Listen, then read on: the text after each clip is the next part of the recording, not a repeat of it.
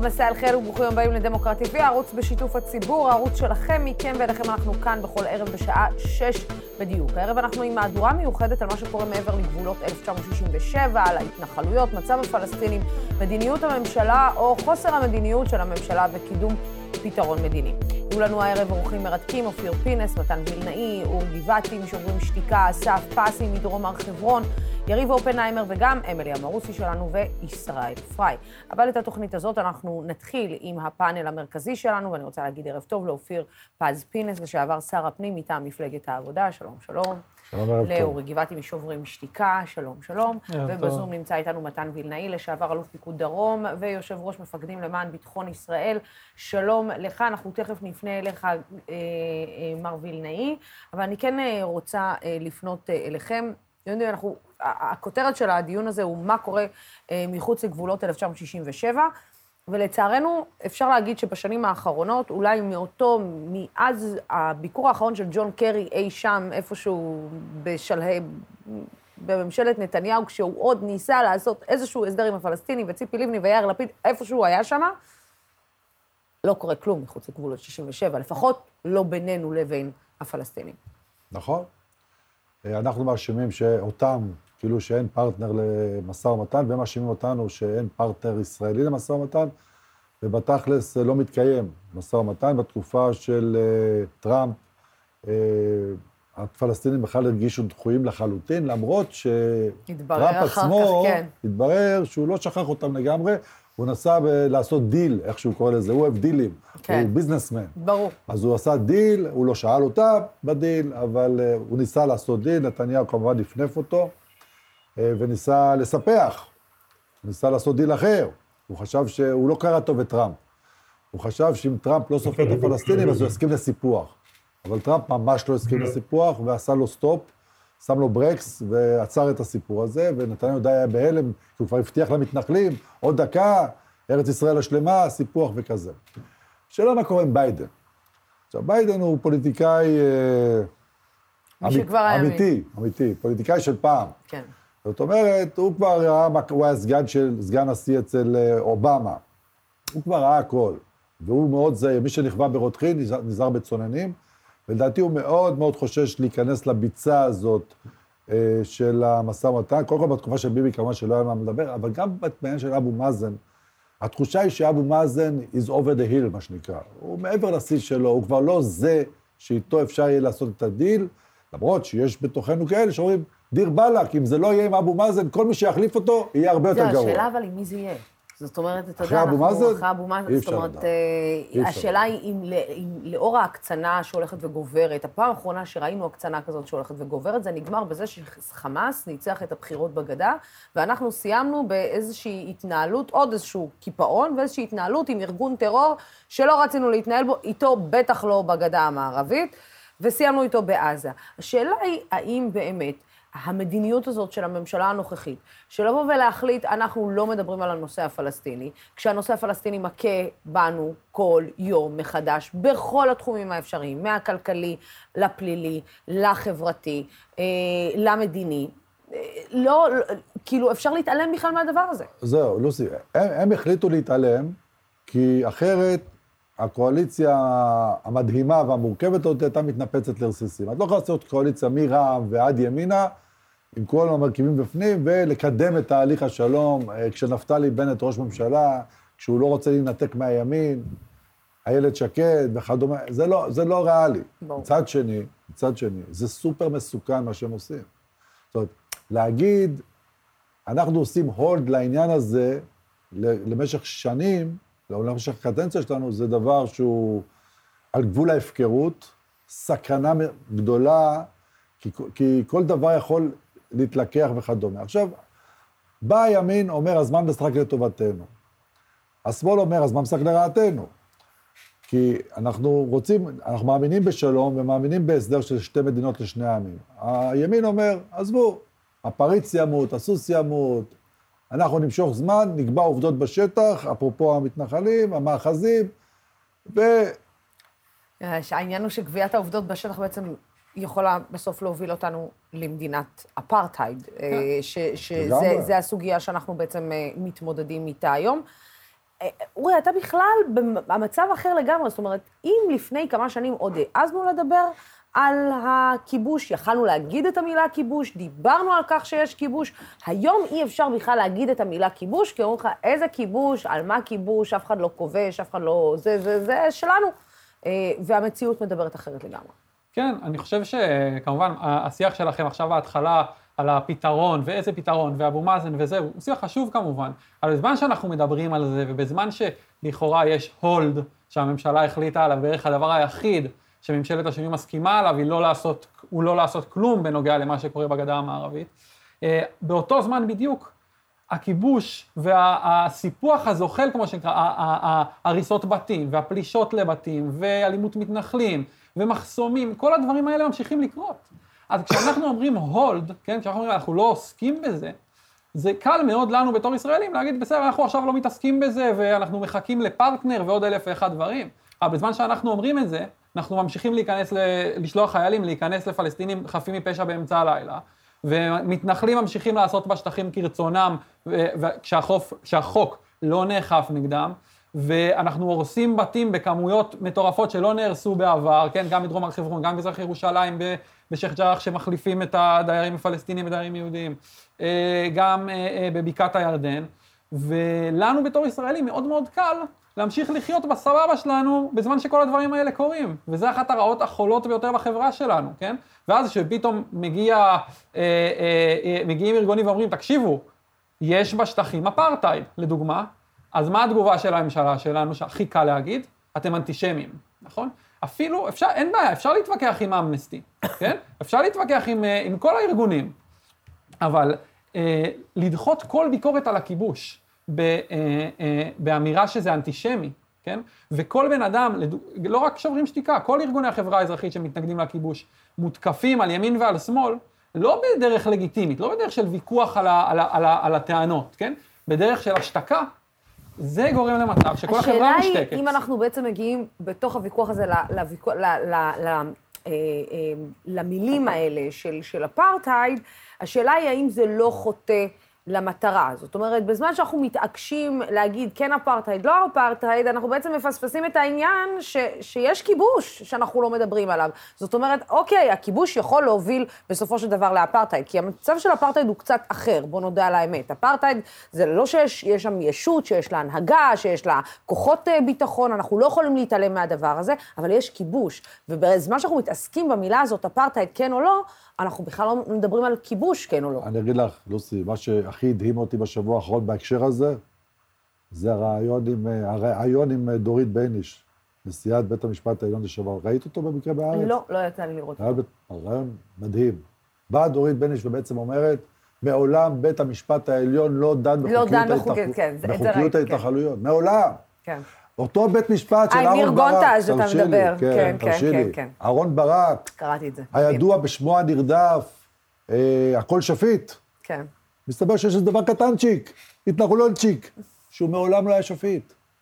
מעולם בית המשפט לא נגע בסוגיה הזאת, מעולם. ולכן הוא נושא חלק גדול באחריות לסיטואציה הבלתי אפשרית שאנחנו צריכים להתמודד איתה, ואנחנו מורישים אותה לילדים שלנו ואולי לנכדים שלנו, ואלוהים יודע איך, איך, תיגמר, איך ייגמר הסיפור הזה. כי כל זמן שאנחנו חזקים ויכולים להתמודד בכל החזיתות, אז יכול להיות שאפשר, אה, לא לשיטתי, אבל לשיטת אנשי הימין, אפשר להחזיק את הסיטואציה. אבל השאלה אם לעולם חוסן, לעולם חוסן, קשה לי להאמין. אני לא מאמין בסיטואציות, אין, אגב, אין סיטואציה כזאת בכל העולם. בכל העולם, אין עוד מדינה שמתמודדת לאורך כל כך הרבה שנים עם סיטואציה כזאת, בשום מקום בעולם. אז מה, כולם מטומטמים? רק אנחנו חכמים. זה, זו סוגיה שאנחנו צריכים לפתור אותה בשביל עצמנו, בשביל עתיד, עתיד המדינה הזו, עתיד, עתיד ה, הילדים שלנו פה והנכדים שלנו פה. אה, זה לא דבר שייפטר מעצמו, ואני גם לא מאמין שזה דבר שאפשר להחזיק אותו לאורך שנים. וזה שבית המשפט העליון, שהכל מגיע לפתחו, אני, אני חושב שהיו אלפי עתירות כאלה ואחרות לנושא ההתנחלויות, מצוות מכיוון כזה, דבר אחד בית המשפט נגע, רק בדבר אחד. האם מדובר על קרקע פרטית פלסטינית או לא? זו הסוגיה היחידה, על פי על פי אה, כן, הגברת דורית בייניש. זה היה מדהים. זה היה מדהים. זה היה מדהים. האמת שכשקראתי את זה, זה פשוט באמת נעתקו לי המילים מהפה, מה, זה יכול להיות שהמקום שבו, אתה יודע, בית המשפט העליון, לא נגע מעולם בסוגיה החוקית. והיא גם אומרת שם שזה בעצם, אה, זה, זה מקום שאי אפשר ממש לגעת בו, כי זאת לא הסוגיה, וזה בעצם דברים שהתנהלו במשך שנים, וככה המדינה זה... התנהלה, אז אנחנו לא יכולים להיכנס לתחום הזה. ש... ש... אתה יכול להישאר איתנו עוד, אה, עוד מעט, אה, אופיר? אתה חייב לצאת. אז קודם כל, תודה רבה לך על הדברים האלה שאמרת. אורי, תישאר איתנו. אני רוצה לפנות למתן וילנאי. אתה שומע את הדברים האלה, מר וילנאי, ואתה יודע, אנחנו... הרי, הרי לא יכול להיות באמת שאנחנו יושבים ומתעלמים מ, מ, מהמציאות, ו, וזה נראה שמדינת ישראל, אתה יודע, תמיד האשימו את הפלסטינים בזה שאמרו להם, הם לא פספסו הזדמנות לפספס הזדמנות. וזה נראה שבשנים האחרונות, למדינת ישראל נוח שהפלסטינים לא מפספסים הזדמנות לפספס הזדמנות. לוסי, אני רוצה להעיר קודם כל שהפורום לא מאוזן. לא יכול להיות שכולנו, משתתפי הפורום, חברי הפורום, הם באותה עמדה פחות או יותר. לא, לא, תכף, בהמשך יהיה לנו אנשים מהצד השני שייצג דברים אמיתיים משלו. ברור. והתשובה לשאלה שלך היא פשוטה. כן, מדינת ישראל לא מעיזה להסתכל למציאות בעיניים. מאלף ואחת סיבות, מופיע להתח את רובן, יש עוד סיבות נוספות, אבל מדינת ישראל לא מישרה את מבטה ומסתכלת למציאות ואומרת, כך זה נראה.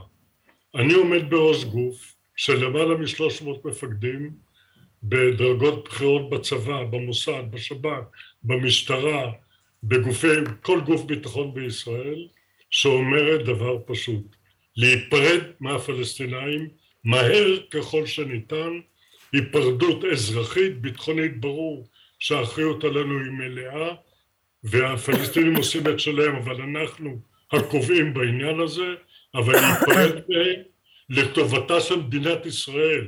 כי תשימו לב שבשיח הציבורי היום כבר מדברים על מדינה אחת לשני עמים כמובן מאליו.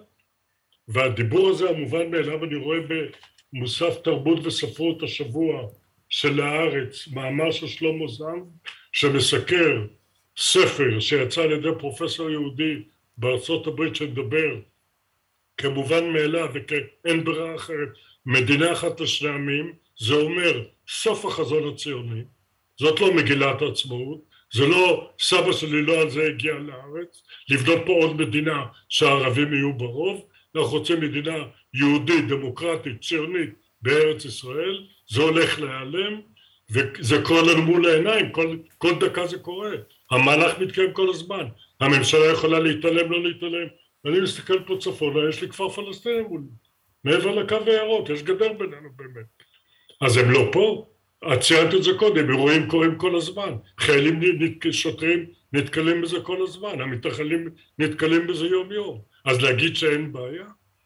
לכן צריך להישיר מבט, להיפרד מהם קודם כל לטובתה של מדינת ישראל, לביטחונה, לצביונה וכל מה שכרוך בזה. ואולי ולאחר מה... מכן נעסוק ביתר. אה, ואולי מר וילנאי, אני, אני שואלת את עצמי, אולי הנורמליזציה שישראל מקבלת לאחרונה, גם בעקבות הסכמי אברהם, אה, גם, אתה יודע, בעקבות השינוי האקלים, נקרא לזה, הגיאופוליטי אה, במזרח התיכון.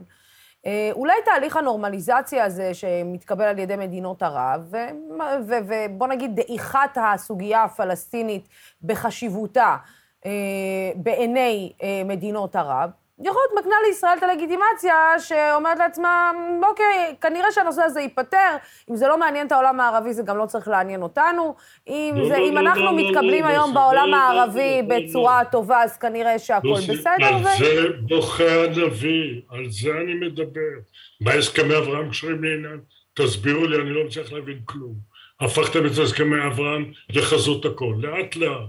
זאת לא בעיה פלסטינית, זה בעיה ישראלית מובהקת. אנחנו מדינה עם שני לאומים בתוכם שלוחמים מאחד בשני. לזה אנחנו התכוונו? עזבו אותי עם הפלסטינאים, בואו נדבר על הישראלים, וברור שהפלסטינאים זה נושא בפני עצמו. לכן אני מסתכל כישראלי, לא כפלסטיני. אני רואה כישראלי איך מדינת ישראל הולכת ונעלמת כמדינת ישראל, שאותה אנחנו ייסדנו. מדינה ציונית, יהודית, בארץ ישראל. החזון, מגילת העצמאות, הכל כתוב שם. כולל היחס למיעוטים, כולל היחס לפלסטינים, קריאה לשלום אליהם. בן גאון חשב על כל הדברים האלה, הכל מופיע שם.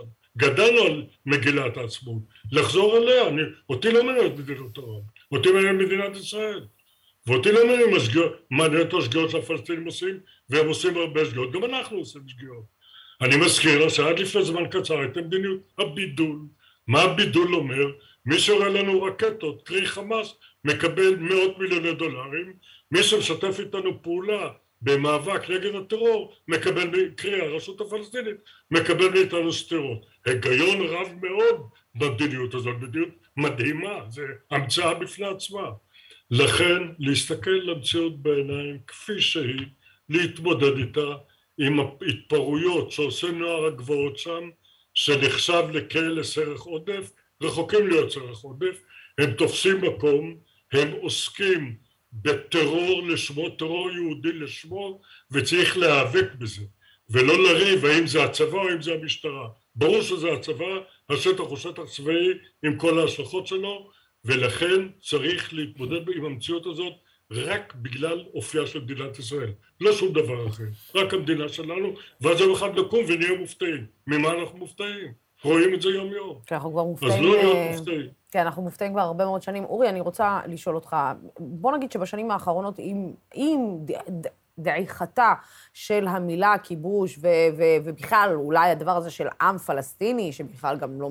אסור להגיד דבר כזה, שיש עם פלסטיני, כי אין דבר כזה עם פלסטיני, אבל גם חוסר היכולת שלנו לבקר את עצמנו הפך להיות עניין של מה בכך. זאת אומרת, שוברים שתיקה עמד, ואני זוכרת גם את יאיר לפיד, עומד כנגד ארגון שוברים שתיקה, על כך ששוברים שתיקה בא ואומר, אוקיי, אנחנו שירתנו, אנחנו ידענו, אנחנו ראינו, אנחנו עברנו גם סוג של טראומה אה, בחלק מהשירות שלנו, ואנחנו באים ואומרים, די.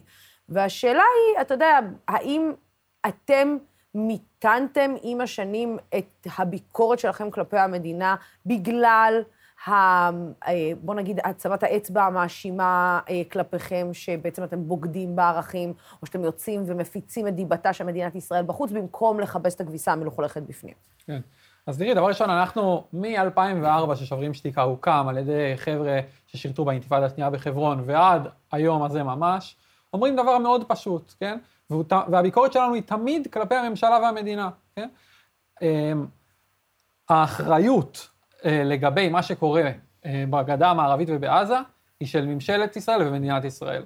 ממשלת ישראל ומדינת ישראל הם אלה ששולחות אותנו, אותי ואת אה, החברים שלי בשוברים שתיקה ואת כל שאר החיילים, לכבוש עם אחר במשך כבר 55 שנים. עכשיו, אני חושב שבהקשר של מה שהזכרת, של, של השיח הזה בתוך החברה הישראלית, יש מקרה מבחן מאוד מעניין שקרה ממש לאחרונה, כן? ניתן שני, שתי דוגמאות שאפשר ללמוד מהן המון. לפני בערך חודש אה, נדרס אה, חאג' סולימאן א-דלין בכפר אום אל-חירה בדרום הר חברון על ידי גרר שנשכר על ידי משטרת ישראל ומת, אוקיי? זה היה באמצע של אה, פעילות החרמת רכבים, סבבה? רוב הישראלים לא מכירים את השם הזה. לא חאג' סולימאן א-דלין, לא מכירים את הסיפור, לא מכירים כלום. ממש באותו שבוע, עומר אסעד, גם נהרג לאחר שחיילים מגדוד נצח יהודה עוצרים אותו במחסום, ואת הסיפור הזה אני מרגיש שאני לא חייב להמשיך, בגלל ש... מכירים את זה, יודע למה, כי הוא אזרח אמריקאי, בדיוק, וכי קיבלנו על הראש בארצות הברית. זה מקרה המבחן, ש... זה בדיוק הנקודה שאני רוצה להעלות. השיח על הכיבוש בשנים האחרונות מתנהל בדרך כלל כאשר מגיעה ביקורת ברמה הבינלאומית. אלחד סולימאן נדלין, מכל מיני סיבות, בעיקר שהוא לא אזרח אף מדינה אחרת, לא היה, לא היה דיון, כי לא היה, לא היה דיון בינלאומי. ברגע שארצות הברית אה, מתחילה אה, להפעיל לחץ על ישראל לגבי המקרה של עומר אסד, אנחנו מקבלים דיון. אני, כך, אני אתן עוד דוגמה, באותו דבר. ברגע שארגון אמנסטי אומר מה, אה, שמדינת ישראל היא מדינת אפרטהייד, לא משנה מה אנחנו חושבים על זה כרגע, יש דיון על זה. אבל ברגע שהדברים מתנהלים בלי תשומת לב, הדברים ממשיכים כרגיל. כן, אבל איזה דיון מתנהל אה, על הדבר הזה? אתה יודע, אני לא צריכה להגיד לך. הדיון שמתנהל על הדבר הזה הוא, הוא דיון של אנחנו, אנחנו לא.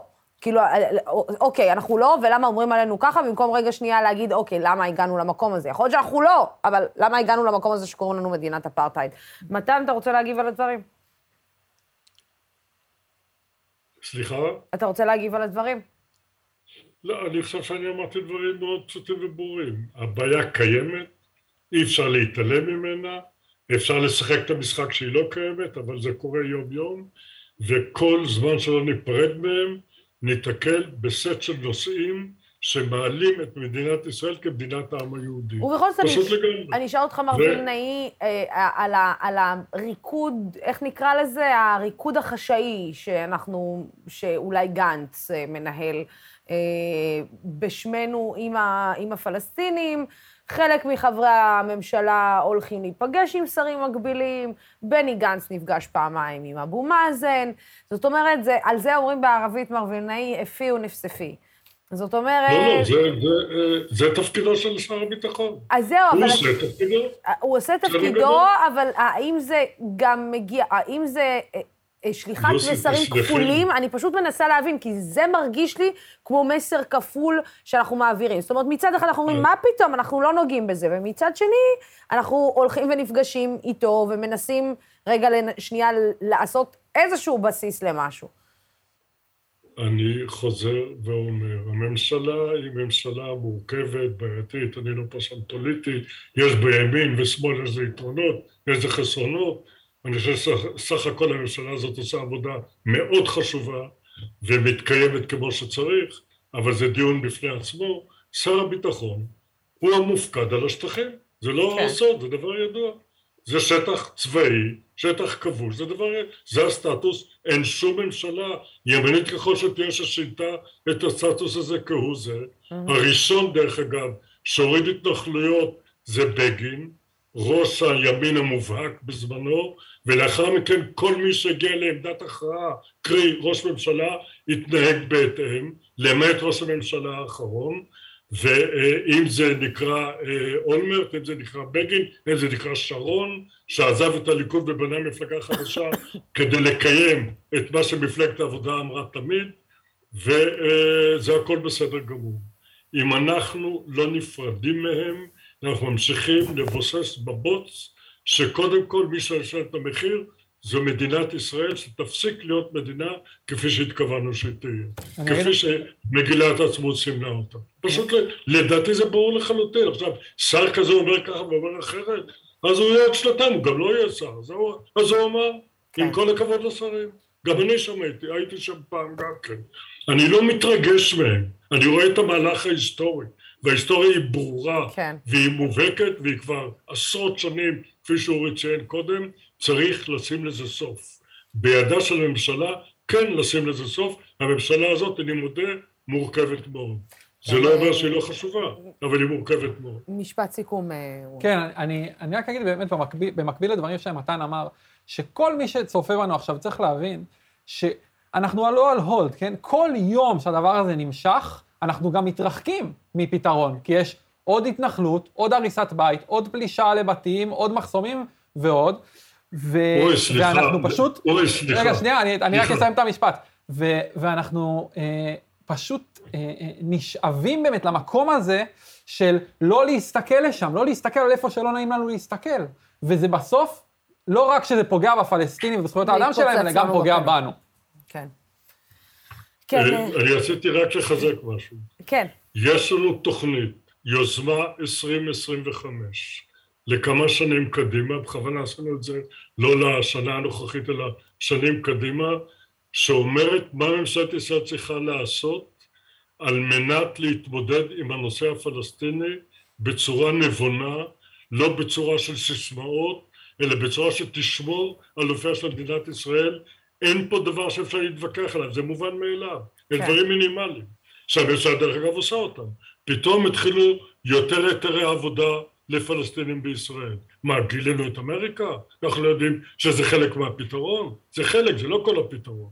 אבל יש הרבה רכיבים שדרך אגב הם כולם בסמכותו של שר הביטחון בכלל. צריך לדווח לראש הממשלה, אם אני זוכר נכון. ברור. אבל התנועה בשטחים, הגדר בינינו לבינם, הנקודות חיכוך בינינו לבינם, אי אפשר לטפל בזה, היתרי עבודה אי אפשר לטפל בזה, זה באמת מעבר לשר הביטחון, זה ברמת ראש ממשלה כבר.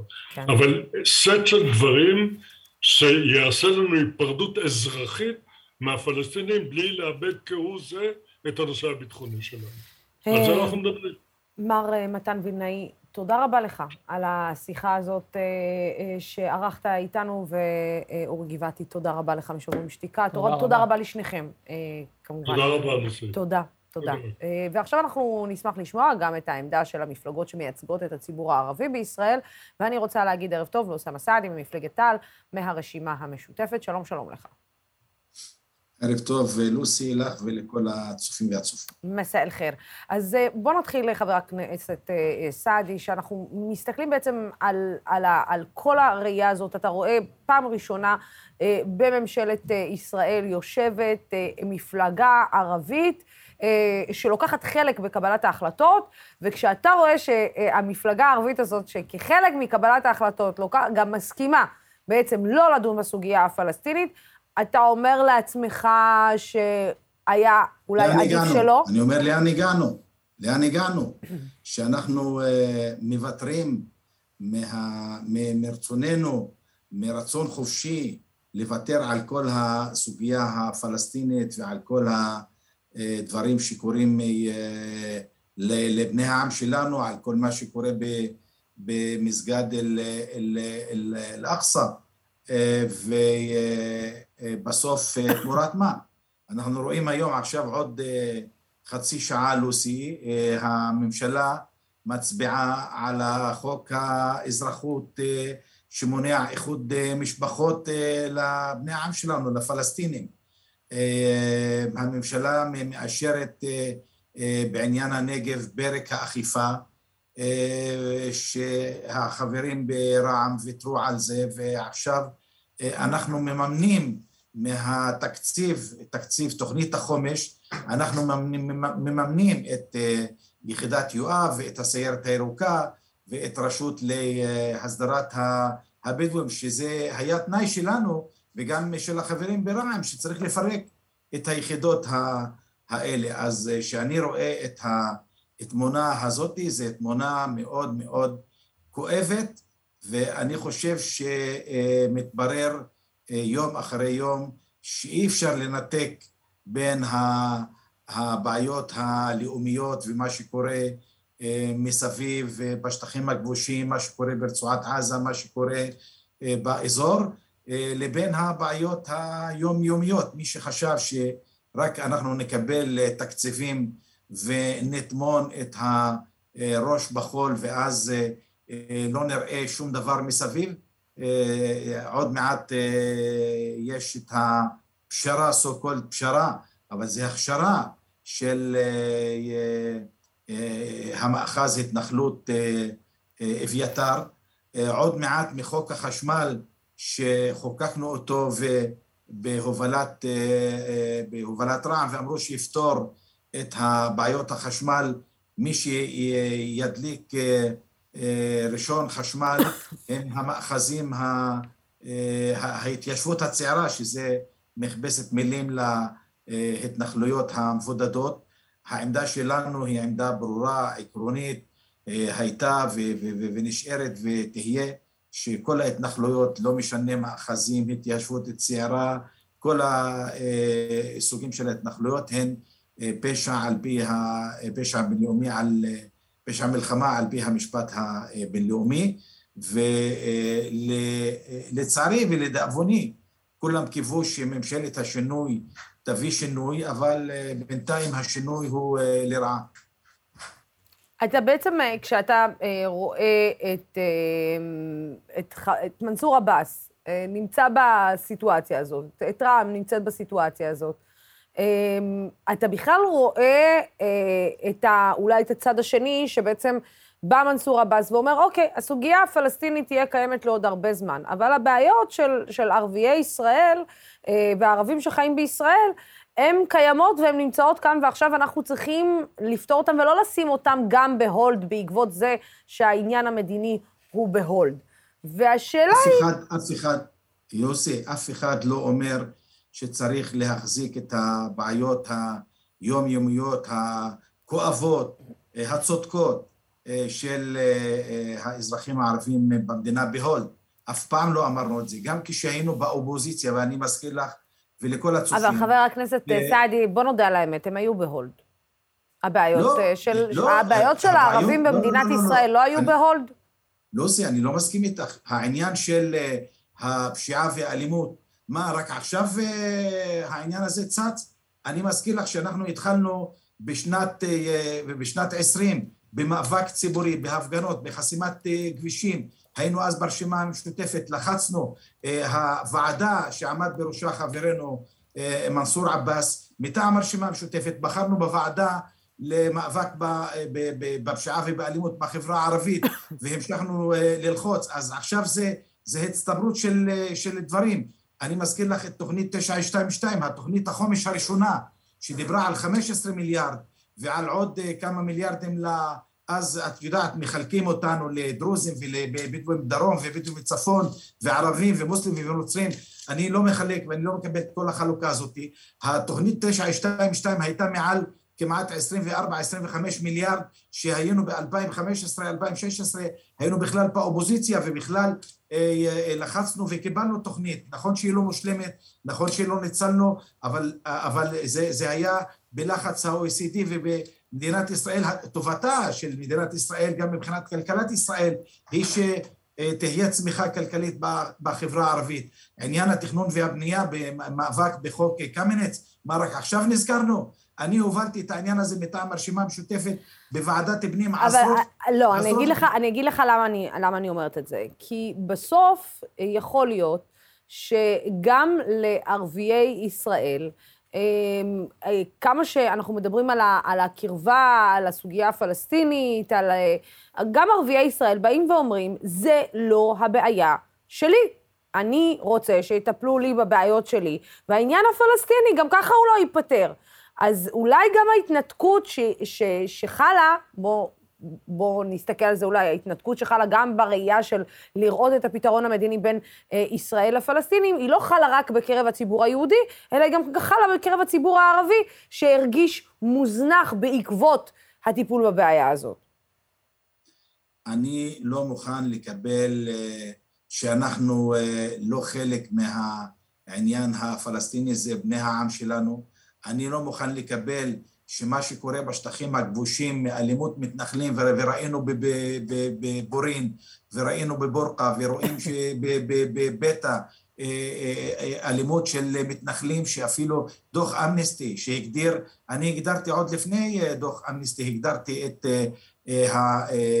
המדיניות של ישראל בשטחים הכבושים כאפרטהייד, כי זה בפועל זה מדיניות של אפרטהייד, יש שיטת משפט ליהודים ויש שיטת משפט לערבים הפלסטינים, יש דרכים, עוד מעט יש דרכים עוקפים, דרכים עוקפות למתנחלים ויש דרכים לפלסטינים, את רואה את זה בחיי היום יום ולכן אני לא יכול לבוא ולהתנתק ולהגיד זה לא מעניין אותי, אני רק מתעסק בבעיות היומיומיות שהן חשובות אבל אני לא מוכן כאילו להתעסק רק בנושא אחד על חשבון אה, נושא אחר. אני כל הזמן אומר, צריך אה, אה, לעבוד ולפעול על, על שני הנושאים שגם יש קשר ביניהם, כאשר יש 40-50 אחוז מהתקציב של המדינה הולך לתקציב הביטחון והולך להתנחלויות, אז זה לא על חשבון הרווחה והבריאות והחינוך כאשר אה, אז במידה מסוימת, במידה מסוימת אתה מרגיש, במידה מסוימת אתה מרגיש שמנסור עבאס בגד, בגד בסוגיה הפלסטינית? לא שמעתי. במידה מסוימת אתה מרגיש שמנסור עבאס בהצטרפות שלו לממשלה בגד בסוגיה הפלסטינית ובשמירה על האינטרסים הערבים הפלסטיניים? תראה, הוא אומר בעצמו שהם לא מתעסקים בזה והם מתעסקים בבעיות היום-יום. ושל החברה הערבית בתוך ישראל, ואני חושב שזה אה, טעות אה, פוליטית, אה, טעות אידיאולוגית, והם, הם, אני חושב שהם במהרה יבינו שהם עשו טעות. אני לא אוהב לדבר במושגים של בגידה, אבל בהחלט הם עשו טעות פוליטית אידיאולוגית, ואני חושב שההתעלמות שלהם מכל מה שקורה בשטחים הכבושים במהרה, במוקדם או במאוחר, אה, הציבור שלנו יתחשבן איתם. ואני מזכיר לך, האירועים שהיו הבט אל-כראמה, מה שאנחנו אומרים, כן. באירועים שבחודש מאי-יוני, כן. על, על מה זה היה? על מה זה היה? זה היה בגלל אה, תקציבים, זה היה בגלל ביוב, זה היה בגלל בנייה של בית ספר פה ושם, אלה דברים חשובים, אבל העם שלנו, החברה הערבית בגליל, במשולש, בערים המעורבות, בנגב, התקימו נגד מה שקורה במסגד אל-אקצא ונגד מה שקורה בשייח' ג'ראח וכל הצעירים אז דיברו על העניין הלאומי, כן, לא אבל זה... אני כאן לא מסכימה איתך, אני חושבת ששומר חומות, אה, היה לזה ערבוב של הרבה מאוד דברים. הסוגיה של אל-אקצא, ובואו נגדיר את זה ככה, הניסיון של חמאס לתדלק את הצעירים שלנו. לא על חמאס. כן, לא אבל זה מה ש... אבל, אבל חבר הכנסת סעדי, אתה יודע את זה טוב מאוד, שזה מה שחמאס ניסתה לעשות, ולתדלק את הצעירים שלנו, שבסופו של דבר אנחנו אלה שחוטפים אותה, ולא החבר'ה האלה בחמאס שיושבים איפה שהם יושבים, אתה יודע את זה טוב מאוד. אבל הסיפור, אני חושבת שהסיפור אה, בשומר חומות התערבב עם הרבה מאוד דברים, גם עם האלימות בתוך החברה הערבית, וגם עם צעירים שאין להם מס, וגם עם צעירים שהוזנחו על ידי המדינה. אני חושבת שזה לא רק העניין הלאומני, העניין לאומני הוא אולי נדבך קטן בתוך בליל של דברים שעוברים על החברה הערבית, וזה, בוא נגיד, העניין הלאומני ואל-אקצא, זה לא מה שהוציא אנשים לרחובות. אני, או אולי זה היה הגפרור. אה, אפשר להגיד. אני לא מדבר על לאומנות, אני מדבר על עניינים לאומיים, פטריוטיים. העניין שהיה בשייח' ג'ראח עם הבינוי המשפחות, העניין אה, של אה, מה שקורה במסגד אל-אקצא ומה שקורה, מה שקרה ברצועת עזה, כן. אז אני מסכים איתך, כמובן זה חלק, ויש את החלק של, ה, של התסכול של הציבור הערבי גם מהפשיעה והמשך הדימום והרציחות ש... גובים מאיתנו מחירים יומיומיים. כן, כי שנינו, אתה יודע, אתה יודע, חבר הכנסת סעדי, שנינו יודעים שראינו נכון, מבצעים הרבה יותר, ראינו מבצעים הרבה יותר קשים בעזה, וזה לא, וזה לא הידרדר אלינו. אה, אתה יודע את זה טוב מאוד. היה פה חיבור של הרבה מאוד גורמים. אמרתי, נכון, זה ערבוב, כן. כן, כן, זה חיבור, אבל זה לא, לא קשור, אני לא חושבת שזה זה לערבב שני נושאים, ואנחנו לא רוצים... אה, בוא, אנחנו חלוקים, אבל זה בסדר. נעמל חביס הבלבן כיפה וכולו. לא, אנחנו חלוקים, אבל זה בסדר, זה טוב שאנחנו חלוקים, וזה טוב שאנחנו גם יכולים לנהל על זה דיון. נכון. אה, חבר הכנסת אוסאמה סעדי, תודה רבה לך על השיחה הזאת, תודה רבה. תודה לך, לוסי, ולכולם. תודה, תודה, אני מאוד מעריכה את זה. אה, עכשיו אה, מצטרף אלינו דרך הזום אסף פסי, תושב דרום הר חברון ויועץ תקשורת, אליו מצטרף באולפן יריב אופנהיימר, חבר הנהלת שלום עכשיו, שלום, שלום לשניכם. אסף, אתה שמעת כרגע את הריאיון. יש, בוא נגיד, אה, אה, גם בטח גם שמעת אולי את הדברים הקודמים אה, שנאמרו, הפחד הוא שככל שאנחנו מתעלמים ממה שקורה בגבולות 67 או בשטחי יהודה ושומרון, אנחנו מידרדרים יותר ויותר לכיוון מדינה דו-לאומית, שבסופה אנחנו כולנו יודעים ומבינים ששוויון זכויות מלא לא יהיה. משמע שאנחנו יכולים ועשויים להידרדר באמת בסופו של דבר למדינת אפרטהייד. ערב טוב. ערב טוב. Uh, שמעתי את הדובר האחרון, לא שמעתי את מי שדיבר לפניו, אבל uh, אני חושב שחלק מהסיפור זה פשוט תמונה קצת מעוותת ש... שהיא לא נכונה, על המציאות. Mm-hmm. Uh, תמונה שניתנת מתוך צרכים פוליטיים לפעמים, מתוך אי הכרה של מי שיושב עכשיו בבית ורואה אותי, ובעיקר מוזן מהטלוויזיה ומדיווחים שמועברים אליו ומועצמים מאוד מאוד. אה, שהיא מיוחדת מאוד למה שקורה בשטח, אה, והנתונים מראים את זה. אתה אה, יודע, אני קצת כזה רק עושה חיוך קטן, כי בטלוויזיה לא מדברים כבר הרבה מאוד זמן על הסוגיה הישראלית-פלסטינית, זה כבר אחד הנושאים היותר משעממים שהטלוויזיה דנה בהם, כבר שנים שלא מדברים על הפלסטינים, חוץ מ... תסכים איתי איזה כתבה של אוהד חמו פה, פה ושם, מתישהו שצץ עליו, אבל ככה הסוגיה הישראלית-פלסטינית לא עולה בתקשורת המיינסטרימית. קודם כל אני מחשיב מקשיב, ולא מחשיב אתכם לטלוויזיה. אה, אה אוקיי, קודם כל תודה רבה. אתם מחשיב אותנו יותר טלוויזיה מאחרים, אבל תודה רבה. אני מדבר עליכם ועל הצופים שלכם, ששוב, בסופו של דבר גרים איתי באותה מדינה, ומקבלים תמונה מסוימת שבעיניי היא לפעמים מעוותת, ובגלל זה חשוב לי לעלות פה שוב ושוב. ולדבר גם את הצד השני, אה, so called או לא, אה, כדי שיבינו קצת את התמונה האמיתית, והתמונה שאני מדבר עליה מגובה בנתונים. אני ביקשתי להעביר לכם כמה שקפים שיראו דברים. למשל, אם מדובר במה שגלי צה"ל העלו לאחרונה, על האלימות של, שקורית בשטח, אלימות המתנחלים, הקמפיין האחרון של שלום עכשיו שניסו לעשות.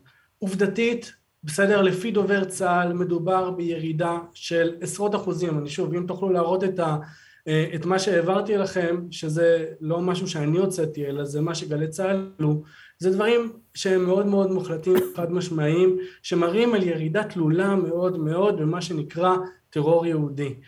ועכשיו חשוב לי מאוד להגיד, כמתיישב, כמי שחי בשטח, אני נגד כל פעולה שהיא נגד אנשים, לא משנה מי האנשים, בסדר? אני, אני אוהב אנשים ואני אני לא מדבר על זה, זה הדבר הנוסף, אני אדבר עליו במילה ואז נחזור למה שאני מדבר עליו, זה מהצד השני, האירועים של הערבים כנגדנו, בסדר? של מחבלים ערבים המתיישבים שהם בעלייה מאוד מאוד גדולה, מה שאני מראה עכשיו זה מדובר צה"ל, אנחנו מדברים על עלייה באירועי הפח"ע, אנחנו מדברים על עלייה תלולה בזריקות האבנים, בבקת"בים, בירי, בדקירות, ושוב אני לא מספר פה על משהו שמבחינתי הוא מהאגדות או שראיתי אותו בטלוויזיה, אני חי את הדברים יום יום, פה מה שדיברתי עליו מקודם זה בעצם הירידה בדגי המחיר, שימו לב את ההבדל בין 2021 ל-2010 ו-2020 לעומת 18 אירועי דגי מחיר ב-2020, 7 מקרים ב-2021, חיכוכים 26 מול 21, פשיעה על רקע מסיק וכתבי אישום בעלייה מאוד מאוד גדולה. אני מדבר על זה שוב בלי להצדיק שום פשע שנעשה, אני נגד כל פשע ואני חושב שגם כן יש התיישבות בדבר הזה וגינוי כל פעם, ומי שלא מגנה עושה טעות. בסדר, בסופו של דבר, מי שסובל מפושעים יהודים, יותר מכולם, זה אנחנו, אנשים שחיים בשטח, ובסופו של דבר סופגים בעקבות זה גם כן טרור ערבי. אסף, אבל אסף. התמונה היא לא התמונה שמנסים לצייר, היא מאוד אסף, מאוד שונה. אסף, אולי, אולי תסכים איתי על דבר אחד. כשאני קם בבוקר, השכנים שלי, בין אם הם יהודים או בין אם הם ערבים, לפחות על פי החוק, הם אזרחים ישראלים בעלי זכות הצבעה, יכולים לבחור לכנסת, אנחנו שותפים באותה מדינה. יש אפליה, יש גזענות, יש שנאה, יש פחד, אבל על פי החוק לכולם יש זכויות. השכנים שלך, אין להם את אותן זכויות שיש לך. לשכנים שלך אין מדינה. כמעט האנשים היחידים בעולם שאין להם מדינה, כי העולם כולו הרי בנוי ממדינות. אין להם מדינה, הם לא מדינת ישראל והם לא מדינת פלסטין. אתה, הממשלה שאתה בחרת ולא השכנים שלך, מקבלת החלטות עבורם. אם אתה היית במצבם, שעה לא היית יושב בשקט. חצי שעה לא היית מסכים לקבל את הסיטואציה הזאת, כשהם מקבלים אותה במשך דורות, דורות, דורות, דורות. אז בוודאי שכשלך יש צבא ולהם אין צבא, בוודאי שהם תוקפים יותר. מכיוון שלהם אין צבא, מכיוון שהם תחת הכיבוש שלך. אם אנחנו היינו תחת כיבוש, יש לי תחושה שלא כולם היו פציפיסטים. אבל אתה הולך למקומות שנוח לך, לדבר על אלימות המתנחלים, שהיא דבר נוראי דרך אגב, אם זה המקום שנוח לך. כל הסיטואציה מעוותת. כל הסיטואציות שאתה גר בה, לא צריך אה, אה, אפילו לגשת לשטח, מבחינה חוקית זה עיוות. אתה נמצא במקום שהוא אנטיתזה לציונות, שמאמינה שאפשר להיות מדינה יהודית ודמוקרטית. לגבי הנתונים שהבאת, הנתונים שהבאת לגבי תג מחיר הישראלי זה מהמשטרה ולא מצה"ל, צה"ל יש לו נתונים הרבה יותר גבוהים, וכל מי שמכיר את השטח מכיר את הנתונים הרבה יותר גבוהים, אבל מבחינתי זה לא הסיפור, זה תוצאת לוואי. האלימות בשטחים היא תוצאת לוואי של מדיניות. המדיניות היא שעם אחד שולט בעם שני. אז בוודאי שיש שם חיכוך, ובוודאי שיש פלסטינים שאומרים עד כאן, ובוודאי שיש פלסטינים שאומרים נמאס לי. אז יש כאלה שמחפשים לעבור לגור בחו"ל, יש כאלה שהולכים לדבר איתנו שלום ומנהלים איתנו דיאלוג, יש כאלה שאומרים לא אכפת לי ומתעלמים, ויש כאלה שאומרים רק באלימות, אנחנו יכולים לחנך את הישראלי. אסף, אני יכולה רגע לקפוץ, אבל... ל, ל, אני רוצה רגע לקפוץ אה, לטובתך, כן? תראה, בסוף, אה, אה, יריב, זו, זה כורח המציאות. זאת אומרת, יש 300 אלף מתנחלים ביהודה ושומרון, נכון? 500 אלף. 500 אלף, חצי מיליון מתנחלים שחיים ביהודה ושומרון. בסוף, אתה לא יכול לבוא ולהגיד לחצי מיליון איש, קומו, אני, ות, אני, ו- אני ו- ממש... ותקומו מהבתים שלכם, תקומו מההתנחלויות.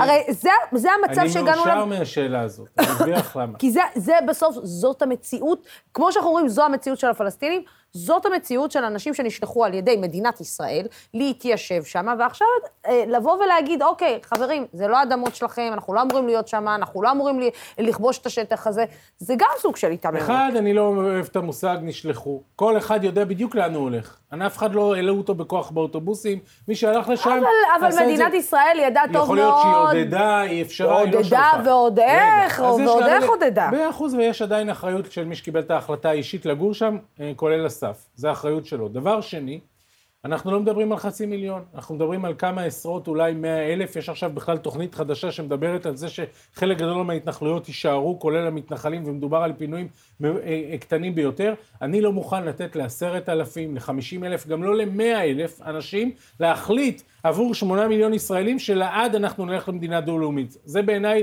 אה, לא נימוק. והדבר הכי משמעותי, יש אשליה. ישראל לא נמצאת בשטחים. אנחנו רואים את המתנחלים, אז אנחנו חושבים שאנחנו שם. אנחנו לא שם, אני נוסע לשם הרבה. בדרך לירושלים, כבישים ענקיים, פקקים מפה עד הודעה חדשה. כביש בגין עמוס במכוניות. ברגע שעוברים את מחסום חיזמה, טראח, הכביש של שלושה ארבעה נתיבים הופך להיות נתיב אחד. ברגע שעוברים את ההתנחלויות הקרובות לגבול, גם מכוניות כבר לא רואים. וכשנוסעים לגב ההר אתה לבד לגמרי. יש שם קומץ מתנחלים בלב השטחים. ישראל לא נמצאת שם, אין שם תיירות, אין שם, אין שם אה, הייטק, אין שם כלכלה, אין שם תעשייה, אין שם אה, אה, אקדמיה, אין שם תרבות, ישראל לא שם. רוב הישראלים לא מבקרים שם. אנחנו מדברים על, על כאילו שהפתרון של שתי המדינות הוא בלתי הפיך ובנינו יותר מדי, זה לא נכון. בסוף, מה שמפריד בינינו לבין הצלתה של הציונות וחזרה למקורות של מדינה יהודית ודמוקרטית על אמת, זה כמה עשרות אלפי בני אדם. האם ניתן לכמה עשרות בני, אלפי בני אדם לתת, לשים וטו על הסיכוי שלנו לחיות פה ב, גם בשלום וגם להגשים את הציונות כפי שהיא? אני לא מוכן. אסף? אוקיי, okay, אני רוצה לחלק את זה לשניים. אה, קודם כל, הדיון העקרוני שפתחת, אני חושב שהוא דיון סופר חשוב, שהגיע הזמן שיחזור, אה, אה, שנחזור לפתוח אותו ולדבר עליו. כולל על שאלת השלום, כולל על, ה, על השאלות העקרוניות של עם שחי פה לצד עם אחר, וזאת שאלה סופר חשובה, ואני חושב, אני לא יודע כמה זמן יש פה, אם יש פה כמה שעות לדבר על הסיפור הזה, אבל חלק מהנתונים הם פשוט גם לא נכונים, כלומר, יש היום ישות פלסטינית, הישות הזאת היא בסופו של דבר מי שנותן את כלל השירותים לעם הפלסטיני, יש מספר תושבים, יש שטחי A, יש שטחי B, יש שטחי C, יש הבדלים מאוד מאוד גדולים בין השטחים שאני ואתה לא יכולים להיכנס אליהם, אולי אתה כן, אסף, אני בוודאי שלא. עצמך, אתה יודע רגע, את זה. רגע, תן לי, תן לי. אתה עובד על עצמך, רשות פלסטינית איננה מדינה, תסתכל למציאות לא בעיניים. אל תעבוד לא על עצמך, תסתכל למציאות בעיניים. יריב, אני לא הפרעתי לך, ואתה באולפן, בסדר? תיתן לי לסיים. אה, בתוך, בתוך המכלול הזה, אני אומר, הסיפור שאתה שם כדגל של עניין הבחירה הוא חשוב אבל הוא לא נכון כיוון שיש ישות פלסטינית בסופו של דבר ויש הבדלים מאוד מאוד גדולים בין ערבים שחיים בשטחי C לבין רוב גמור של הערבים, 95% מהם, שחיים בשטחי, אה, בשטחי A בעיקר ומקצתם גם בשטחי B, הבדלים מאוד מאוד גדולים. זה דבר אחד וזה דיון שצריך להיפתח, איך תראה הישות הזאת, מה נכון לשים בה, מה לא נכון לשים בה, סיפור בפני עצמו. אני פשוט אה, אה, הופתעתי מאוד מאוד, כי חשבתי שאתה מכיר את השטח, מהאמירות שלך גם לגבי הכבישים וגם לגבי התיירות. לפני שבוע היה שלג באזורים שלנו, שנקראים פעמיים בשנה ערי המרכז. חברים, ערי המרכז זה התנחלויות. תראו, בואו, תצאו מהסרט, זה ערי המרכז. תדעו לכם שהם מתמלאים בתיירות. כאשר יש שלג, הם מתמלאים בתיירות כשיש שקדיות, הם מתמלאים בתיירות כשיש שם תיירות יין מטורפת, ש, שהיא הכי הכי חזקה בארץ, ארץ התנ"ך, ולא רק של ימניים אגב, מגיעים לשם גם לא מעט שמאלנים, והרבה מאוד אנשים, פשוט אנשים שעוברים את הקו ומגיעים, הם אפילו לא, אפילו לא, רגע, תן לי, תן לי, אני אסיים ואז זה גם מבשרת ציון, תן לו לסיים, וזה ירושלים המערבית, רק ש... אבל, אבל יריב, תן לי, תן לי לסיים שוב, הקשב והריכוז שלי, ואז אני אשמח לשמוע אותך. אז יש תיירות במרכז, תיירות ביו"ש, יש מפעלים ביו"ש, יש קניונים ביו"ש, בסדר? יש uh, היום, היום, אולי יותר מאי פעם, יש סופרים ענקיים ביהודה ושומרון, האזור הזה מתפתח, אני נמצא בהר חברון, בסדר? שזה דווקא האזור הפחות מיושב. לא, אבל זה בדיוק, זה, זה, אני חושבת, תקן אותי אם אני טועה, אה, אה, יריב, זה בדיוק המקומות שאנחנו מדברים עליהם, זאת אומרת, על המקומות הפחות מיושבים. אנחנו לא מדברים על המקומות, על יהודה ושומרון, על כבר אנחנו, אתה יודע, על המקומות שבהם, איפה שאתה אומר, יש התפתחות כלכלית, ויש סופרים, ויש... אני מדבר לא על הר חברון. אנחנו מדברים... אוקיי. אני מדבר על חברון, אני מדבר על האזורים האלה שהר חברון בעשור האחרון גדלה ב-180 אחוז. בסדר? אנחנו מדברים על אזורים שהתפתחו וגדלו מאוד על מאוד. על אף ההקפאות של נתניהו, אתה אומר. אז אה, נתניהו לא היה כזה רע. שוב, האזורים האלה בסופו של דבר גדלו גם בשל אסף, אסף, גם בשל התפתחות טבעית, גם בשל העובדה. עכשיו, תראו למשל עוד נקודה אחת, הסיפור של הכבישים. בסדר? שזה לדעתי עוול מאוד מאוד גדול של שרת התחבורה כרגע, ושר התחבורה לפניה עשה שם המון. בכבישים ביהודה ושומרון יש עומסים מטורפים יום ולילה. אני בשביל להגיע מהעבודה שלי שנמצאת ליד בית שמש ליישוב עתניאל, לפעמים צריך לנסוע את ה-55 קילומטר הללו במשך שעתיים, גם בבוקר וגם בערב. למה? כי יש נתיב אחד, בסדר? לכל האורך, והוא פקוק. אתם יודעים מי סובלים מזה יותר מכולם? מי מתים מזה יותר מכולם? פלסטינים. אסף, אסף, אסף, תן לי להשחיל מילה כי זה מתחיל להיות נאום. תשמע, תן לי להגיד לך מילה על הנקודה הזאת. אדוני אסף היקר, אתה לא נבחרת ומרב מיכאלי לא נבחרה להיות שרת התחבורה על ידי הפלסטינים. הפלסטינים לא בחרו בה להיות שרת התחבורה, ולכן לא אתה ולא מרב מיכאלי צריכים לפתור את בעיות התחבורה של הפלסטינים. אולי הפלסטינים... לא, אני מדבר על התחבורה גם שלי. אולי, אולי הפלסטינים רוצים בכלל רכבת. זה בדיוק, בדיוק המחשת, בניסיון שלך להראות כמה אתה נדיב, המחשת את הכיבוש. כי מי שצריך לקבל החלטות של מדינה, לא של רשות פלסטינית שאוספת זבל, אלא של מדינה שבונה כבישים, שמחליטה איפה, ש... איפה בונים, שיש לה כלכלה, שיש לה מדיניות הגירה, שיש לה יחסי חוץ, שיש לה גבולות, זאת מדינה פלסטינית שלא קיימת.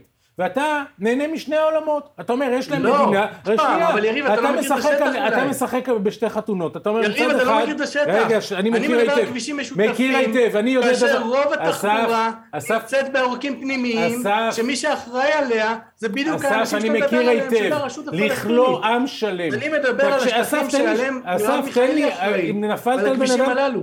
נפלת על בן אדם שמכיר. לכלוא עם שלם בשטחי A ו-B, ולצופף אותם בתוך הכפרים והערים שלהם ולהשתלט על 60% מהשטח מסביב שזה שטחי C, זה לא דמוקרטי, זה לא מוסרי, זה לא ציוני, וזה לא יביא שלום. וזה מה שאתה רוצה בשפה יפה, לא, בעברית נעימה, אתה רוצה לכלוא עם שלם באיים מבודדים, ואתה תעשה להם טובה ותסלול כבישים, כי זה גם מתאים לאינטרסים שלך. זאת לא מדינה, זה מצור, זה כלא, זה כיבוש. והעם לא רוצה להיות תחת כיבוש. אני, אני אחר כך רוצה... אל תתפלא שהם זורקים עליך אבנים. אני רוצה רגע שנייה... אה, רגע, אה, אתה מצדיק את זה? אני לא מצדיק, אבל, אני, אבל אני, אני מסתכל על התופעה ואני יודע מה השורשים שלה. וזה השורשים זה שלה. אתה מצדיק לא את זה שאתה כובש, אתה מצדיק את זה שלשכנים שלך אין זכויות ולך יש זכויות, אתה מצדיק את זה כי אתה עושה את זה כל לא. יום, כל דקה, ברגע זה לא שאתה כובש. אבל, זה, אבל השאלה היא, השאלה, אבל המדינה שלך לא סיפחה אותך אפילו. אתה יודע, מבחינת החוק של המדינה אתה לא שם, אתה לא פה. אני, אני רוצה לחזור לשאלה הראשונה שלי, שלצערי לא קיבלתי עליה אה, תשובה. והיא, האם בסופו של דבר, על פי הראייה של מה שאנחנו רואים, שזה בסוף ויתור על, אתה כל הזמן הדגשת על ישות כזאת שנמצאת אה, אה, לצידנו, לא מדינה, אבל אם אנחנו מתרחקים מפתרון שתי מדינות לשני עמים, ואנחנו מידרדרים לכיוון, ואני אומרת, אני מדגישה את המילה מידרדרים, לכיוון מדינה דו-לאומית, האם בסוף אנחנו לא נמצא את עצמנו באמת מיישמים מדיניות אפרטהייד? הרי אתה לא תסכים לתת, אה, בוא נודה על האמת, ומדינת ישראל לא תסכים לתת אה, זכויות, שוויון זכויות מלא, לבחור ולהיבחר לשלושה מיליון פלסטינים. אז אני, שוב, בבסיס של... כי זה מותה של המדינה היהודית. זה מותה של המדינה היהודית. הגדול, בבסיס של הדיון הגדול, אני חושב שצריכה להיות ישות פלסטינית, אני חושב שהיא לא צריכה להיות מדינה, כיוון שזה מסכן את מדינת ישראל לתפיסתי, אבל אני חושב שצריכה להיות ישות פלסטינית שנותנת את כל זכויות האזרח שצריכים לקבל. פלסטינים בנפרד ממה. שאנחנו נבלים, חד משמעית. אני לא בא ואומר אבל אתה מבין שאחד מהדברים הבסיסיים לא זה לבחור, אבל אתה מבין שאחד מהדברים הבסיסיים זה לבחור ולהיבחר, ועצם העובדה של לבוא ולהגיד, אני חושב שצריך לתת להם ישות ולא מדינה, זה מראש לקבוע לעם אחר את מה אתה, איך חייהם ייראו. ואותו פלסטיני שנמצא שם בא ואומר, אבל, אבל אוקיי, אני לא רוצה לחזור לירושלים לצורך העניין, לא רוצה לחזור לתל אביב, אני לא רוצה לחזור שום דבר. אתה גם בנוסף להכל אומר שאסור שתהיה לי מדינה? זה קצת, כן, זה קצת אני, נראה אני, אני, כאילו. אתה יודע, זה, איך, איך אומרים? קצת מתנשא. טיפה. אז אני, אני, זה לא מתנשא, כיוון שלערבים יש, לערבים יש... לא, אל תבוא לי, לא, לא, לא, לא, לא, אל תגיד לי את הטיעון הזה, יש להם 22 מדינות. לא, לא, לא, לא, לא, לא. זה לא טיעון שעובר אבל. אסף, זה לא טיעון שעובר. זה טיעון, זה טיעון שאני, אני אגיד לך למה. כי אני מכבדת אותך ואני חושבת שאתה בן אדם אינטליגנט שיכול לתת לי טיעון קצת יותר אינטליגנטי מהטיעון הזה. זה טיעון טוקבקיסטי. זה טיעון ששמים אותו בטוקבקים בפייסבוק. זה לא טיעון שאנחנו מנהלים אותו שלושה אנשים אינטליגנטים כאן. זה טיעון כמו תחזרו לאירופה שאומרים ליהודים. זה אותו טיעון. אז אני בכל זאת אגיד את, ה, את האמת שלי ואת המקום שלי, בסדר? אני מבין שזה לא האמת שלכם וזה בסדר, אבל עדיין בדמוקרטיה אני יכול להגיד לא, את המקום את... שלי. כן, פשוט בסדר, מצער לא לשמוע לא את התשובה הזאת. אני לא מצער. רואה את זה כטוקבק, אני רואה את זה, אני רואה את זה כמשהו מאוד מאוד אמיתי, ואני גם אסביר לכם למה.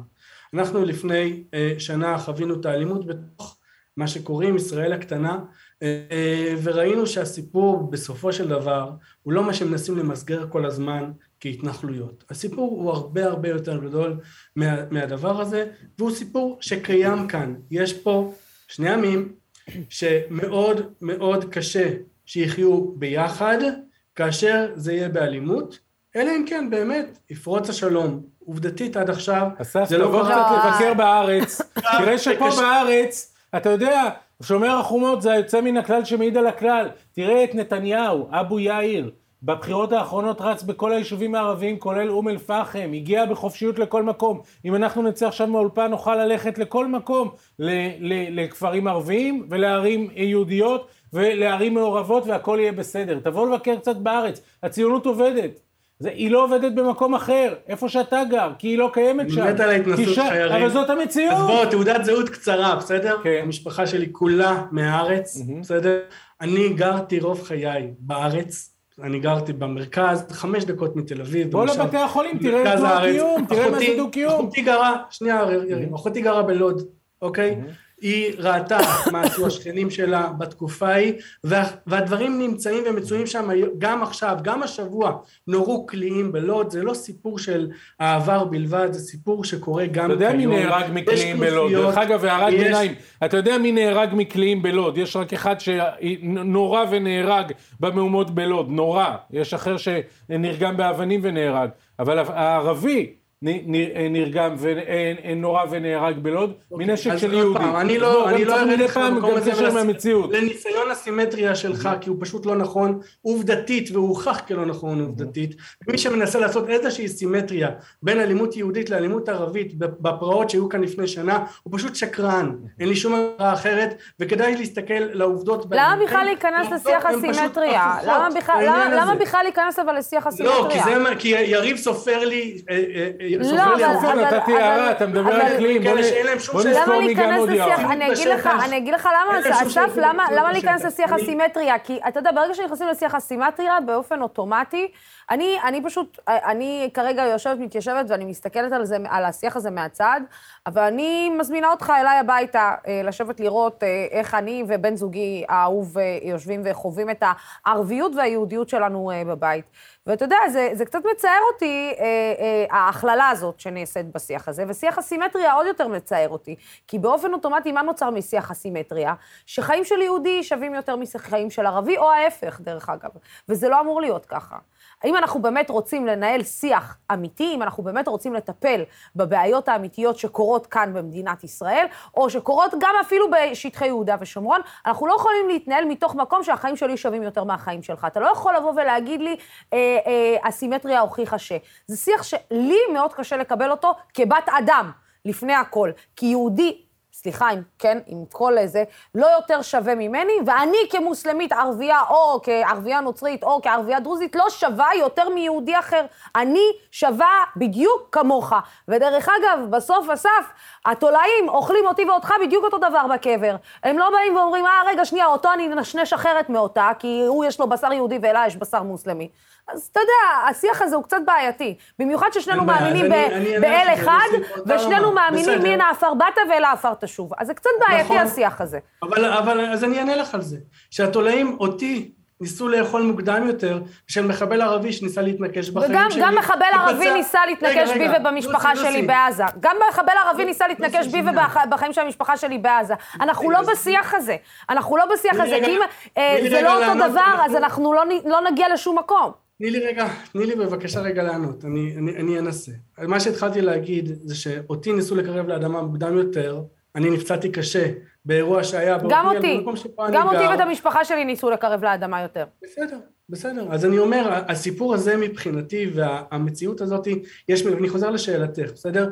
יש מציאות, זה לא שאני בא ואומר שבמדינת ישראל מקום לערבים חס ושלום א' וב' אני חושב שגם בעניין היהודי והתפיסה היהודית היא לא תפיסה שבאה ומדירה אוכלוסיות אחרות זאת לא תפיסה יהודית אני אבל כן בא ואומר שבא, שיש מצבים שבהם יש תוכניות פלסטיניות שמטרתם להדיר יהודים ומטרתם לכתר את מדינת ישראל כמו תוכנית פיאד שמוכרת היטב ותוכניות אחרות שמטרתם לחבר את עזה דרך הנגב ליהודה ושומרון לכתר את מדינת ישראל ולהקטין את מדינת ישראל ומבחינתי הם מכת מוות למדינת ישראל. וגם אם יעזבו מחר את ההתנחלויות ולא יהיו בהם יהודים. אז מכת המוות תהיה אחרי זה במקומות אחרים שחיים בהם בצורה מעורבת. עובדתית ככה היה גם שנה שעברה ולהערכתי זה מה שיקרה ומזה אני מזהיר. התשובה שלי היא לא לבוא ולהעיף מכאן את הערבים כי שוב כי זה לא משהו שהוא חלק מתפיסתי גם היהודית וגם הערכית אבל מהצד השני אני חושב שבין הים לירדן יש מקום למדינה אחת ולא לשתיים וצריכה להיות ישות ערבית שמאגדת כדי שלא יהיה מצב שבו אני מחליט לעם האחר שלצידי אבל גם אני כאן וחצי מיליון איש כמוני נמצאים כאן. בוא, אסף, אסף, אסף, תשמע. מוגמרת, רגע, רגע, וכדי לזכור את זה. ובשטח, ובשטח, צריך להגיד לך מילה. יש שפה אחרת, אנחנו עכשיו... בוא, בוא, רגע, רגע, שנייה, שנייה, אסף, אסף, שנייה. עם כל הכבוד לניסיון להגיד לי שבשטח יש שפה אחרת, תכף תשלח אותי לרמי לוי, לראות שכולם עומדים בתור.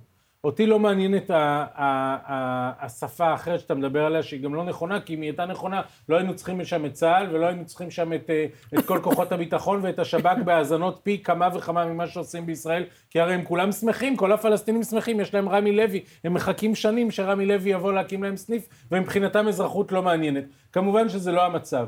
אבל בסוף אתה לא יכול להתחמק מנקודה אחת. אתה מנסה, אתה אומר אישות, אתה אומר אני הומני, אני לא רוצה לגרש אותם, תודה רבה. אבל אתה לא מוכן לתת להם את אותן זכויות שיש לך. לילדים שלך, אתה רוצה שיהיו יותר זכויות מלשכנים שלך.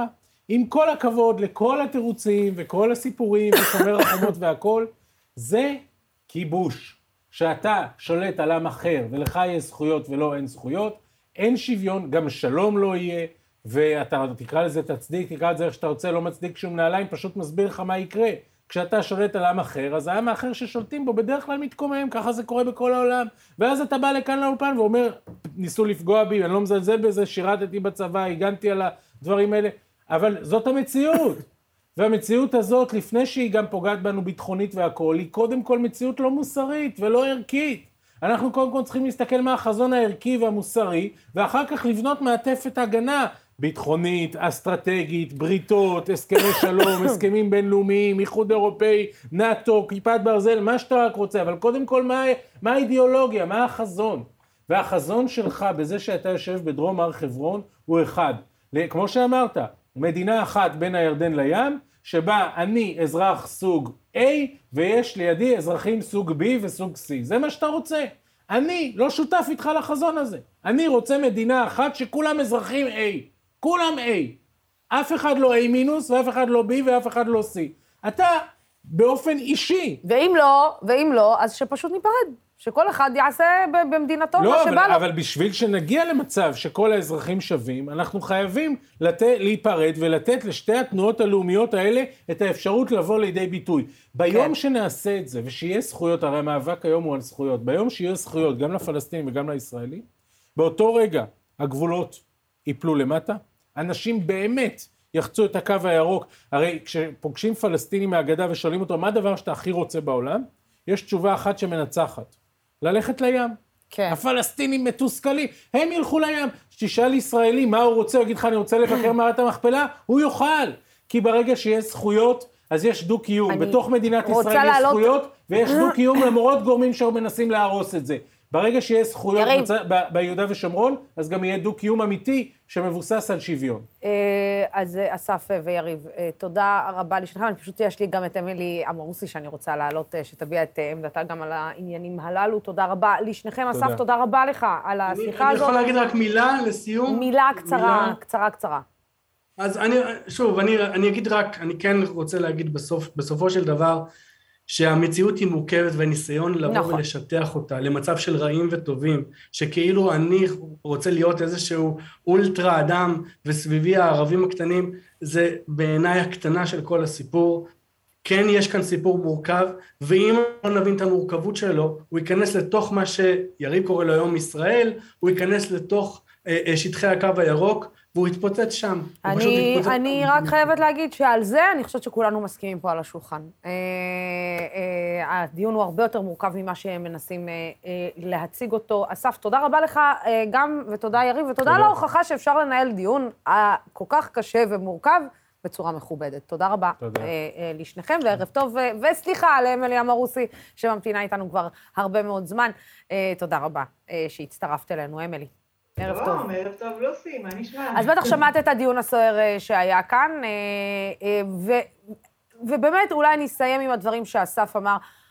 הסיפור הוא הרבה יותר מורכב מאיך שמנסים לגולל את כל השיח המדיני, נקרא לו, הישראלי-פלסטיני, אם כבר מגוללים אותו, במדיה הכוללת. אנחנו לא נקרא לזה, לפחות אנחנו במדיה החברתית, אבל במדיה הכוללת, אם, אם מדברים על זה איפשהו.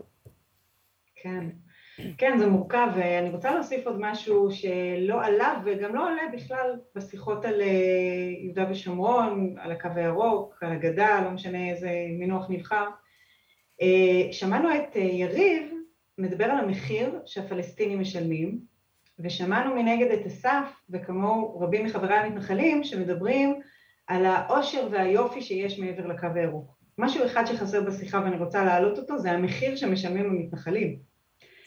אה, אתה יודע, כי תמיד המתנחל יגיד, יש אצלנו גם אה, תעשייה וגם אקדמיה ותיירות והכל יפה פה ויקבים ותבואו לבקר והחיים נפלאים, כי רוצים לשמור על, על עצמם ועל הנוכחות שלהם שם, והאיש שמאל יגיד, אה, פגיעה בזכויות האזרח והשאיפות הלאומיות של הפלסטינים, או פגיעה בחופש התנועה של הפלסטינים, זה תמיד מחיר בצד אחד מול יתרונות בצד השני, ואף אחד לא מדבר על המחירים של ההתנחלויות. אני גרתי 18 שנים ביישוב מבודד אה, בשומרון, בכמה יישובים, כולם עונים להגדרה יישובים מבודדים, ואני מרגישה שאף אחד מהחברים שלי לא העז אף פעם, אני תמיד אמרתי, תמיד דיברתי על הפחד, על הקשיים, על הריחוק, אבל בגדול הנהגת המתנחלים ונציגי המתנחלים אף פעם לא מספרים את הצד של כמה חרא וכמה קשה להיות מתנחל. וכדאי לזכור את זה, כי כשאתה שומע עד כמה החיים שם הם קשים, באמת החיים קשים, עם איומים ביטחוניים בלתי פוסקים, עם מרחק נורא גדול ממרכזי התעסוקה, עם, כמו שאת הזכרת, או יריב הזכיר, בעיות אה, אה, תנועה קשות גם למתנחלים, כן. בעיות תעסוקה קשות גם למתנחלים. כשאתה אומר את זה, אתה כאילו מחליש את המתנחלים, אתה פוגע בהם. כשאני הייתי אומרת את זה בתור מתיישבת, הייתי אומרת, אה, כן, קשה פה נורא, קשה לגור פה, אין סתם, אפילו שירותים בסיסיים שיש לאזרחים כמו שליחויות או שירות תיקונים למכשירי חשמל, אתה לא, אתה לא יכול לקבל. כן, בוא נדבר על שירותי רפואה בסיסיים, אני מניחה שזה... שירותי רפואה, או, או אפילו, את יודעת מה, לוסי? המרחק מהישראליות, העובדה שאתה לא לגמרי ישראלי עד הסוף. מדינת ישראל ששלחה אותך לגור שם כי היא זאת שנתנה לך משכנתה וסללה לך את הכביש לשם, לא לגמרי החליטה אם אתה לבלוע או להקיא, והאם אתה שייך לה או לא שייך לה, וכשאתה מציג את עצמך ואומר איפה אתה גר, בהרבה מקומות ובהרבה שדות אה, בחברה הישראלית זה נתפס כמו איזה מין בלון שמחובר בחוט לישראליות ולא חלק מהישראליות. ואז יש דה-לגיטימציה פנימית שלך כלפי עצמך, אתה אפילו לא יודע אם אתה מבפנים או מבחוץ, איך אתה מסתכל על הישראליות. ואנשים שחיים שם, צריך להגיד, משלמים מחירים נורא נורא נורא כבדים. עכשיו, הטיעון שאני אומרת עכשיו יכול להיות טיעון שהשמאל יכול להשתמש בו ולהגיד, אוקיי, אם הם משלמים מחירים כבדים ונרצחים בהמוניהם וקשה להם, בואו נוציא אותם משם. זה יכול להיות גם טיעון בעד המתנחלים ולהגיד, שמעו, אם אנשים הלכו אה, במודע לחיים קשים, חיים שאין בהם הרבה רווחה, אלא הרבה יותר קושי, צריך אולי גם להעריך אותם ולשאול למה הם עושים את זה ואם יש לזה הצדקה. אני, אני מאלה שחושבים שיש הצדקה לגור שם, אני חושבת שהמחירים האלה, אני בעצמי, הכתפיים שלי לא הצליחו לשאת אותם, אני מתביישת בזה, אני מעריצה את אנשים כמו אסף שמצליחים להמשיך ולשאת את המסע הזה. לי באופן אישי הרגיש כאילו ה... אני לא נמצאת על ההר, אלא ההר נמצא עליי, אני נושאת אותו על כתפיי, באיזשהו שלב המחיר היה כבד מדי, הפחד עליי ועל הילדים שלי היה קשה מדי, ולכן עברתי לירושלים, אבל צריך גם לדבר גם על זה. ועוד נקודה שאני רוצה להזכיר זה שכאילו יש איזו דיכוטומיה בין אדם לאדמה, שאם אתה מיישב את הארץ ורוצה להיות מחובר לאדמה שלה, לפעימה שלה מבחינת הקרקע, אז אתה בהכרח חייב להיות אה, שונא אדם. זאת אומרת, אתה או אוהב, אוהב אדם או אוהב אדמה. וזה בטח לא נכון, כי אנשים ביהודה ושומרון, אסף והחברים שלו והחברים הטובים שלי, הם אנשים שמאוד מאוד אוהבים בני אדם ומאוד מוטרדים משאלות של זכויות אדם ועוסקים בזה. וניגשים לזה בחרדת קודש, לשאלה של מה השכן, דרך אגב, המתנחלים הם הראשונים שרואים את השכנים שלהם, הם נמצאים בחיכוך תמידי ובדו-קיום אמיתי, נוסעים על אותם כבישים, לפעמים אפילו באותם צמתים מתנגשים אחד בשני בתאונות דרכים ומתכנסים ביחד כדי למצוא בעיה לתשתיות שאף אחד לא מטפל בהן, תשתיות רעועות, שמי שמשלם את המחיר זה גם פלסטיני שעלול להיהרג בתאונה וגם מתנחל שעלול להיהרג באותה תאונה. אבל כאילו הכוח להכריח אותי כאשת ימין, להגיד לי, אם את תומכת באדמת הארץ, את לא אוהבת את מי שיושב עליה, או את לא רואה את הבעיות של מי שיושב עליה, זה לא נכון. אני חושבת שלכל הישראלים יש איזה מין סימן שאלה של מה עושים עם בעיה פלסטינית, יש מגוון נורא נורא גדול של פתרונות, גם בימין יש רשימה נורא ארוכה של פתרונות וגם בשמאל יש רשימה נורא ארוכה של פתרונות, אף אחד מהם הוא לא כנראה ישים כרגע, כן. אבל כאילו להטיח ביריב הפוליטי שלך, וזה מה שעושים נגדנו באופן אוטומטי, שהבעיה שלנו היא בעצם ההתיישבות, היא כוללת גם התעמרות, ראיית האחר כנחות, לא לרצות לתת לו זכויות, זה לא נכון, זה, זה בפירוש לא נכון. המתנחלים הם אלה שעוסקים בזה, יש המון קבוצות חשיבה והמון מפגשים בין מתנחלים לפלסטינים, אולי אפילו יותר ממה שיש אה, אה, בתוך הקו ירוק בהתאם להיקף האוכלוסייה, זאת אומרת, באותו, אם מסתכלים על אותו שיעור, אז אני חושבת שבהתנחלויות יש הרבה יותר עיסוק בזה. אה, הרבה יותר דיונים אינטלקטואליים בתוך העיתונות של אני... הימין, מה הפתרונות. זה נמצא על השולחן. אני רוצה, את יודעת, אה, בהזדמנות, אה, אנחנו לצערי צריכים לסיים, אבל בהזדמנות אני רוצה שאני ואת ננהל אולי אפילו שיח על המסך, על ה... על ה...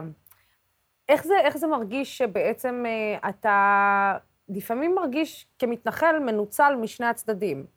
פוליטית, זאת אומרת, ניצול פוליטי, הן מהצד השמאלי של המפה והן אה, מן הצד הימני של המפה, אה, לצורך כל אחד לצרכיו אה, שלו, אבל זה דיון בעיניי מרתק לשמוע אותו, ואני אשמח לערוך אותו איתך אם תסכימי. אהובה, תודה רבה לך על השיחה הזאת. לצערי, העורך שלנו יושב לי פה, יולד לי באוזן, אז אנחנו צריכים לסיים, אבל תודה כן, רבה. אנחנו ניפגש ביום חמישי. כמובן, ביום חמישי. להתראות. תודה רבה, אהובה. תודה רבה, ותודה רבה לצופים ולשותפים של דמוקרט TV. עד מחר. סלמת.